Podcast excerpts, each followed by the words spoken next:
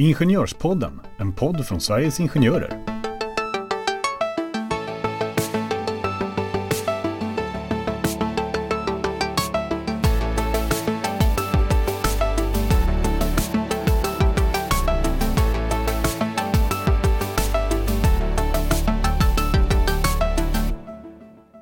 Hej Magnus och välkommen till dagens avsnitt av Ingenjörspodden. Varmt välkommen! Tack Jenny.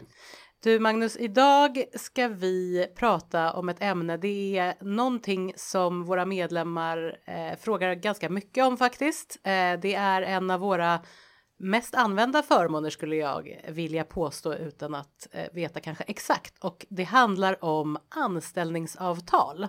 Det är ju någonting som alla våra medlemmar har. Ja, i alla fall Ett alla de som är anställda. Många av dem, Ja. de flesta. Precis. Och då har ju vi, eh, som ni förhoppningsvis vet som lyssnar, en, förmån, eh, vilket innebär att man kan skicka in sitt anställningsavtal eh, till Sveriges Ingenjörer på adressen forhandling sverigesingenjorer.se och då får man helt enkelt sitt anställningsavtal granskat. Men vi tänkte ändå att eftersom det här är en eh, så eh, viktig förmån så tänkte vi idag gå igenom lite punkter angående anställningsavtalet. Alltså, eh, vi kommer inte gå igenom eh, allt ska vi säga eftersom det blir ett väldigt långt avsnitt. Men vi kommer att beröra vissa eh, punkter lite extra. Vi ska säga också att vi har vi har dels poddavsnitt där vi tidigare berört eh, många av de ämnena vi kommer prata idag, så som till exempel vi kommer prata lite om konkurrensklausuler eller lön, immateriella rättigheter. Allt det här har vi faktiskt gjort eh, avsnitt om, så det hittar ni ju eh, där ni hittar Ingenjörspodden helt enkelt. Får ni bläddra tillbaka lite. Och jag ska också göra reklam för att vi faktiskt har haft två webbinarier. Ett eh, på ämnet, jag tror till och med det kanske, får du rätta mig Magnus, hette anställningsavtalet. Det kan det mycket väl ha hetat. Var väl, medverkade väl i det. Om Mm. Du var ju faktiskt en av programledarna, men det hittar ni på eh, våran Play-kanal där ni hittar eh, alla våra webbinarier. Vi hade också ett webbinarium om konkurrensklausuler med mera där jag var programledare. Just Så det. där om ni vill fördjupa er hittar ni lite mer på det. Men vi ska inte, eller rättare sagt jag, bli för långrandig. Utan jag tänker att vi hoppar in på ämnet lite grann. Alltså Mm. Magnus, om man tänker anställningsavtal. Det är ju liksom eh, en chans att göra rätt kan man säga. Det är ju ett ganska viktigt avtal som man inte skriver på jätteofta. Absolut. Eh, ja, för många är det ju ett jätteviktigt avtal som styr stora delar av deras vakna tid. Mm. Och så tänker jag lite att så här, som med många sådana här avtal, det är inte bara det här avtalet, det kan ju vara äktenskapsförord, det kan ju vara ja, men diverse avtal, så vill man gärna kanske bara liksom skriva på Mm. lite så. För att bli av med det. Om du förstår hur jag ja, tänker. du tänker så. Eh, ja, det kanske man känner. Jag har inte känt så. Mm. Nej. Eh, det kanske är en läggningsfråga, Jenny. du känner så. Nej, men jag känner att ibland kan det gå lite snabbt. Eh, inte bara med de här två avtalen jag just nämnde nu, utan att det, det, är liksom, det är ju väldigt viktigt. När, det var det jag ville liksom försöka få ut från dig här. Att det, är ett väldigt viktigt avtal som är väl värt att granska lite extra innan man Lägga skriver lite tid på. för att framför allt förstå innebörden av eh, vissa valda punkter för att det sen inte ska bli en diskussion eller tvistigt. Nej men precis, och som med alla avtal, alltså att man är medveten om vad det är man eh, avtalar om, vad det är man ska förhålla sig till efter att man har skrivit under det. Eh, det är ju jätteviktigt såklart. Det viktigaste med ett avtal det är ju att man själv förstår innebörden. Det är väldigt viktigt.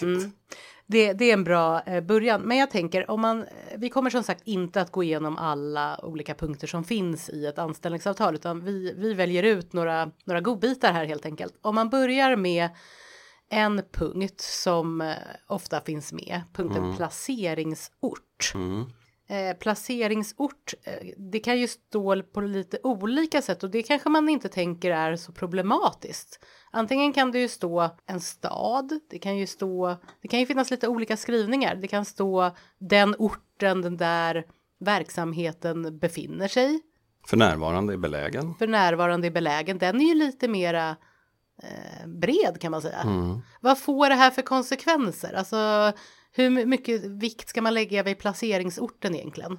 Ja, men alltså många gånger så, så är det ju att man, man, man, ska utföra sina arbetsuppgifter vid, på en speciell plats som i geografin är då utpekad i anställningsavtalet. Eh, och eh, många gånger så är ju det kanske företagets kontor vid, i Stockholm eller företagets kontor i Jönköping. Eh, ibland så kanske det inte står överhuvudtaget någonting utan det står att det finns är inte nämnt i, i anställningsavtalet någon placeringsort.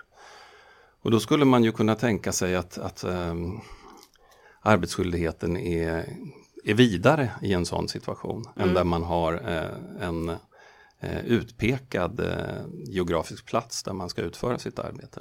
Men man skulle kanske kunna säga det som ett tips som kanske kom fram eh, genom det du sa, men att man ska helst, det ska ju vara så precis som möjligt så att man själv känner till vart man faktiskt är tvungen att utföra sitt arbete. Det är ju bra, eh, tänker jag, att det står att man ska utföra arbetet vid ett särskilt kontor så att man vet att det är där jag har avtalat om att eh, inställa mig varje morgon och utföra jobbet. Vi pratade ju lite innan vi började podda om hybridarbete. Mm. För nu är det ju så här efter eh, hela det här corona, det blir inte ens ett år utan det är ju, har ju hållit på i mer än två år. Eh, Så har man ju kanske då suttit hemma mestadels. Men nu har man kanske märkt som arbetsgivare att det funkar ju rätt bra ändå att sitta både hemma och på kontoret. Och även som anställd kanske. Och kanske även som anställd att man tycker det. Men det är ju ändå arbetsgivaren tänker jag som, som skriver anställningsavtalet för det mesta.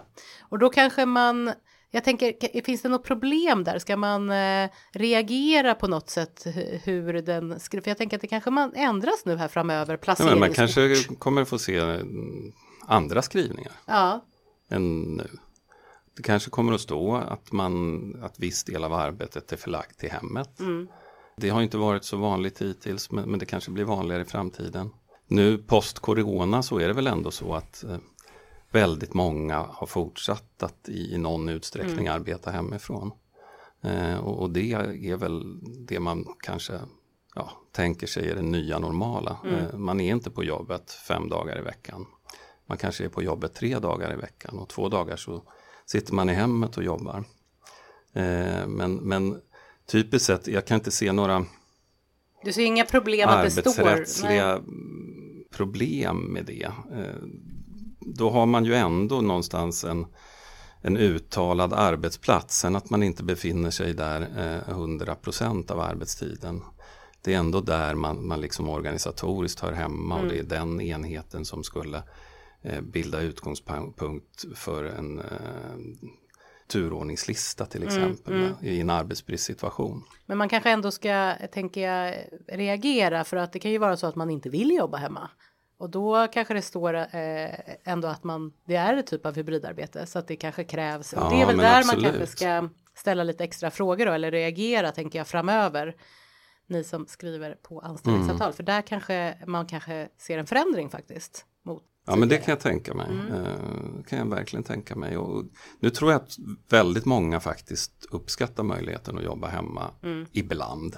Men det kan ju vara så att man av ett eller annat skäl inte har möjlighet att jobba hemifrån. Eh, eller helt enkelt inte upplever att man må- mår bra av det. Det har man ju också förstått nu under de här åren att vissa har, nej men de har helt enkelt inte känt eh, att de mår bra av att sitta i hemmet och arbeta. Eh, och det är klart att eh, då är det väl viktigt att, att man inte skriver under ett anställningsavtal eller, eller helt enkelt tar arbete på en arbetsplats där det förväntas att man ska arbeta hemma ett visst antal dagar i veckan. För har man, har man det i sitt avtal, ja, men då kan man nog inte kanske typiskt sett eh, kräva att det ska inrättas särlösningar eh, i efterhand. Skulle ju kunna vara så att man till exempel eh, blir sjuk av att jobba hemma och att arbetsgivaren har en rehabiliteringsskyldighet i en sån situation.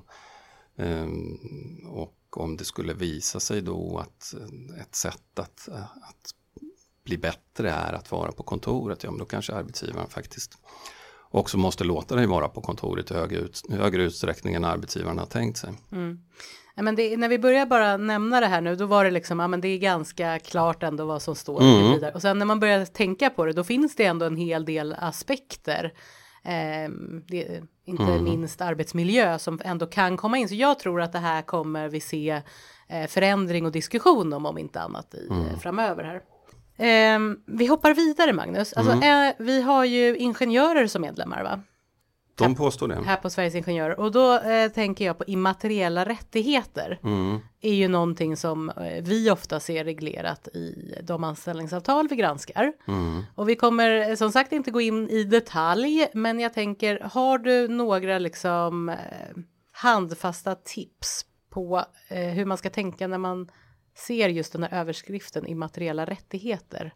I Ja, men alltså, jag tänker väl säga att många gånger så, så i anställningsavtal som, som vi ser och granskar så är det ju så att arbetsgivaren försöker genom anställningsavtalet eh, tillskansa sig eh, så stor del av, av Kakan. kakan som möjligt.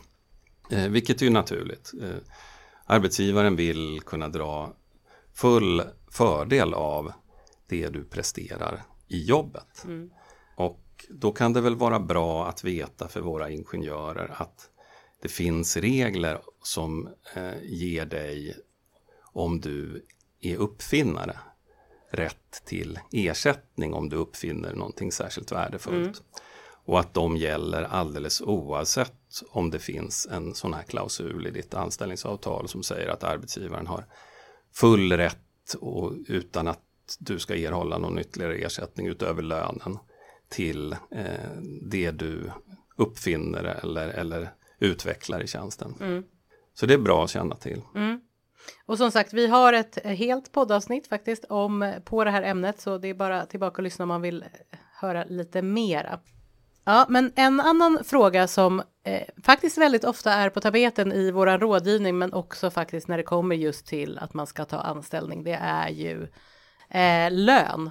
Lön är ju någonting som vi får eh, väldigt mycket frågor om och vi ska väl göra reklam för våran eh, sak och lönesök som den heter där man faktiskt kan gå in och eh, filtrera själv för att se men man kan självklart alltid ringa till våran rådgivning också för att diskutera vidare.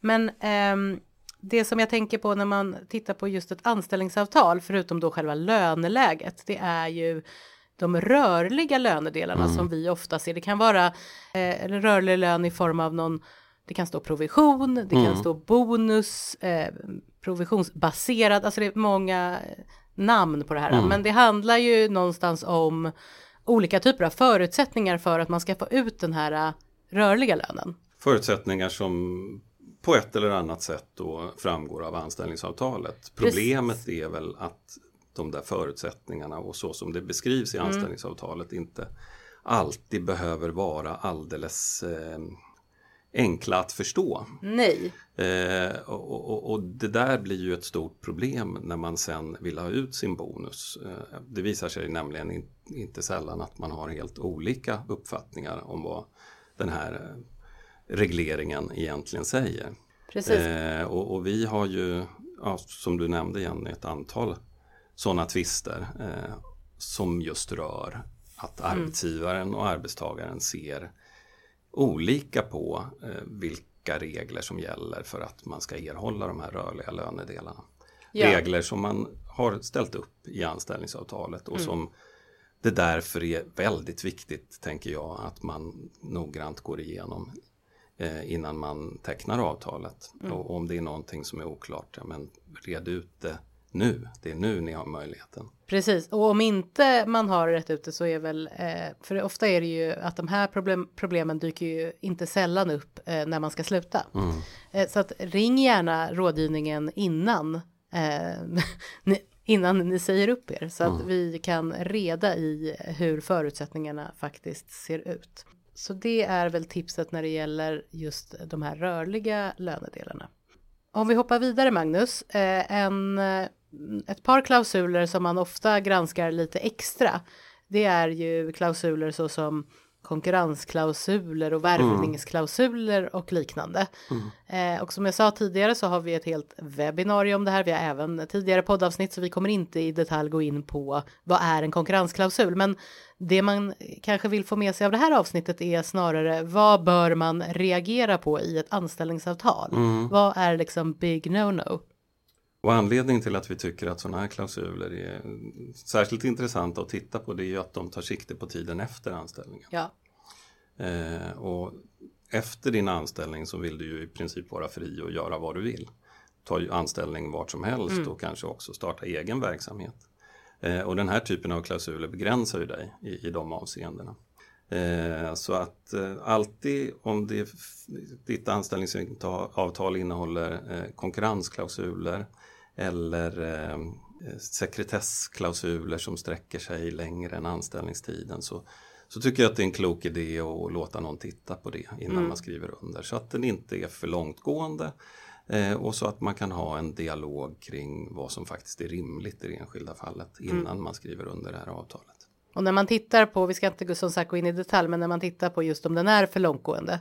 Det är ju alltid någon typ av helhetsbedömning, men vi kan väl säga att generellt så ser vi viten i en konkurrensklausul så eh, brukar ju vi avråda från att de ska finnas med. Sen är det ju inte säkert att de försvinner bara för det, men det är ju i alla fall bra att man har koll på att man har vitesklausuler i. Ja, och De här. för att inte det här ska bli helt obegripligt så ska vi väl ändå nämna att en konkurrensklausul är en klausul som begränsar dig att ta anställning eh, hos en annan arbetsgivare eh, efter att din an- anställning där du är nu har upphört.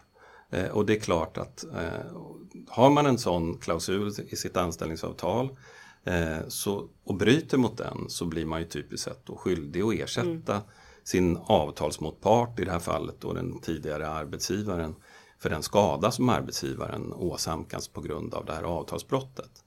Eh, och, och då måste det ju också vara en faktisk skada som arbetsgivaren kan påvisa. Eh, om man däremot har en vitesklausul så ersätter ju den det här faktiska skadan och, och säger att nej, för det här avtalsbrottet så ska du erlägga till exempel 300 000 kronor. Och, och, och det, då är det klart att eh, då blir det ju ännu värre för dig. För då kanske du förvisso har tagit anställning hos en konkurrent men det har inte inneburit egentligen någonting för din arbetsgivare annat än att du har tydligt brutit mot konkurrensförbudet i, i eh, konkurrensklausulen. Men då är du ändå ersättningsskyldig med det här avtalade vitet som utgångspunkt. Precis, och det här, äh, de här typerna av klausuler som jag nämnde i början när man kanske läser lite snabbt sitt avtal. Det kanske inte är att man just läser lite snabbt, men är man liksom Eh, nu vill jag säga nykär och det kanske var lite fel ord, men att man eh, är ny på jobbet eller man är, står i begrepp om att teckna ett anställningsavtal, då är man ju ganska inne på att man faktiskt ska jobba på just det stället och kanske inte tänker jättemycket på eh, framtiden huruvida man är intresserad av att starta en verksamhet eh, om x antal år. Mm. Nej men visst, det är att- klart att man vill ju ha det här jobbet. Ja. Man är väl beredd att kanske bortse från det som, som inte är så bra i anställningsavtalet Mm. för att man tycker att eh, nej, men jag vill jättegärna ha, ha jobbet. Mm. Men ändå så ska man ta sig en funderare för att eh, de här eh, klausulerna kan ju få eh, stora konsekvenser helt enkelt. Ehm, ja, vi hoppar vidare. Eh, och vi kommer till en fråga som vi ofta tittar på, eh, som man kanske inte tänker på alltid själv som medlem, eller så gör man det, vi hoppas ju det, men har bolaget kollektivavtal eller inte? Mm. Det där är ju, ehm, vi får ju in både det ena och det andra så att eh, man får ju titta på olika aspekter. Men om man tänker att ett bolag har kollektivavtal Mm. så tänker i alla fall jag direkt på att eh, det finns en hel del villkor som är reglerade och då tänker jag främst faktiskt på just pension och försäkringar ehm, som är reglerade via kollektivavtalen och där man ändå som medlem om man har ett sånt eh, en sånt anställningsavtal med ett bolag som har kollektivavtal eller myndighet eller vad man nu jobbar eh, kan känna sig ganska trygg. Eh, Absolut. det vi ser eh, ofta när, när det handlar om till exempel på eh, privat sektor, eh, bolag som skriver att man har kollektivavtalsliknande pensionslösningar. Mm. Eh, då kanske man ändå ska reagera lite och framförallt fråga vad är den här lösningen för någonting? Eh, för det är ju inte, nu gör vi mycket reklam för våra kollektivavtal men de är ju väldigt bra. Vilket vi också ska och särskilt i, i de här eh, avseendena tycker jag att, att det finns ju eh, man kan väl säga så här Jenny tänker jag att eh, om, man ta, om man står i begrepp att ta anställning mm. hos en arbetsgivare som man vet är bunden av kollektivavtal mm. då blir eh, anställningsavtalet, det individuella, eh, lite enklare ja, att hantera. Exakt eftersom kollektivavtalet tar hand om många av de villkorsfrågor som du annars måste mm. eh, försöka mm. avtala om i ditt anställningsavtal. Mm. Och, och, det viktigaste, jag håller helt med dig om att det viktigaste där är ju pensionen mm. Och eh, också försäkringsdelen mm. som ju alltid finns för dig som är anställd i ett företag bundet av kollektivavtal mm. men som annars inte alls behöver finnas överhuvudtaget. Precis på det sättet. Och där kan det bli faktiskt väldigt stora skillnader. Dels när man eh, tänker trygghetsmässigt då, mm. men också faktiskt eh, pengamässigt. Absolut. Eh, beroende på hur pensionslösningen då ser ut eh, på det företag som eh, inte har tecknat kollektivavtal till exempel. Mm. Så där tycker jag absolut att det är värt också att gå in och granska lite extra. Eh, men jag tänker Magnus för att summera lite. Mm eh, några sista, sista eh, ord här. Man för... vill ju liksom dyka in i massa olika här känner ja. jag, men nu får vi begränsa oss. men det är väl bra att du har hänvisat till de här poddavsnitten mm. där vi har djupdykt lite i vissa av de här frågeställningarna och att det också finns webbinarier man kan titta på eh, som handlar om det här som vi har pratat om och berört i alla mm. fall idag. Eh, och sen är ju ett givet tips i de här situationerna att utnyttja Sveriges Ingenjörers mm. eh, tjänst helt enkelt. Precis. Du har rätt att få hjälp med att titta på ett anställningsavtal innan du skriver under. Mm. Då kommer våra erfarna eh, rådgivare och ombudsmän eh, att hitta eventuella fallgropar i just ditt mm. anställningsavtal. Mm. Så är det.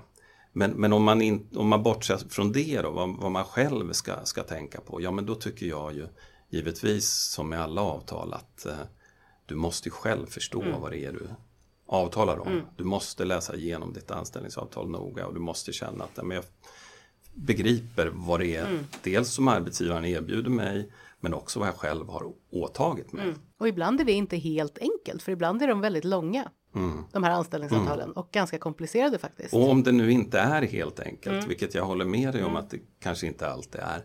Nej men då måste man ju fråga sin mm. avtalsmotpart. Vad betyder det här? Precis. Eh, istället för att tänka, men det där det vet jag inte riktigt vad det betyder men det är säkert inget viktigt. Mm. Ja men det är säkert något viktigt annars skulle det inte stå i ditt anställningsavtal.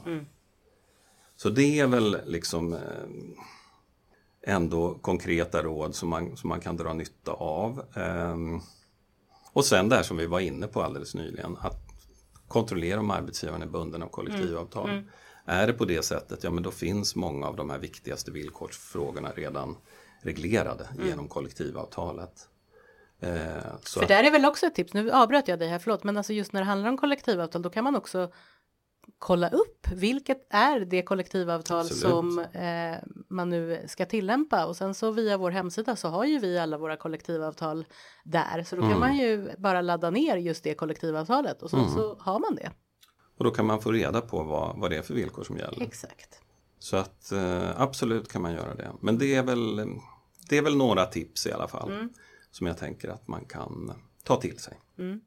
Ja, vi hoppas att ni blev hjälpta av de här konkreta tipsen och eh, har ni några förslag på nya ämnen som ni vill höra på i Ingenjörspodden så är det bara att ni hör av er. Ni kan mejla till ingenjorspodden snabela sverigesingenjorer.se så tar vi tacksamt emot dem. Men.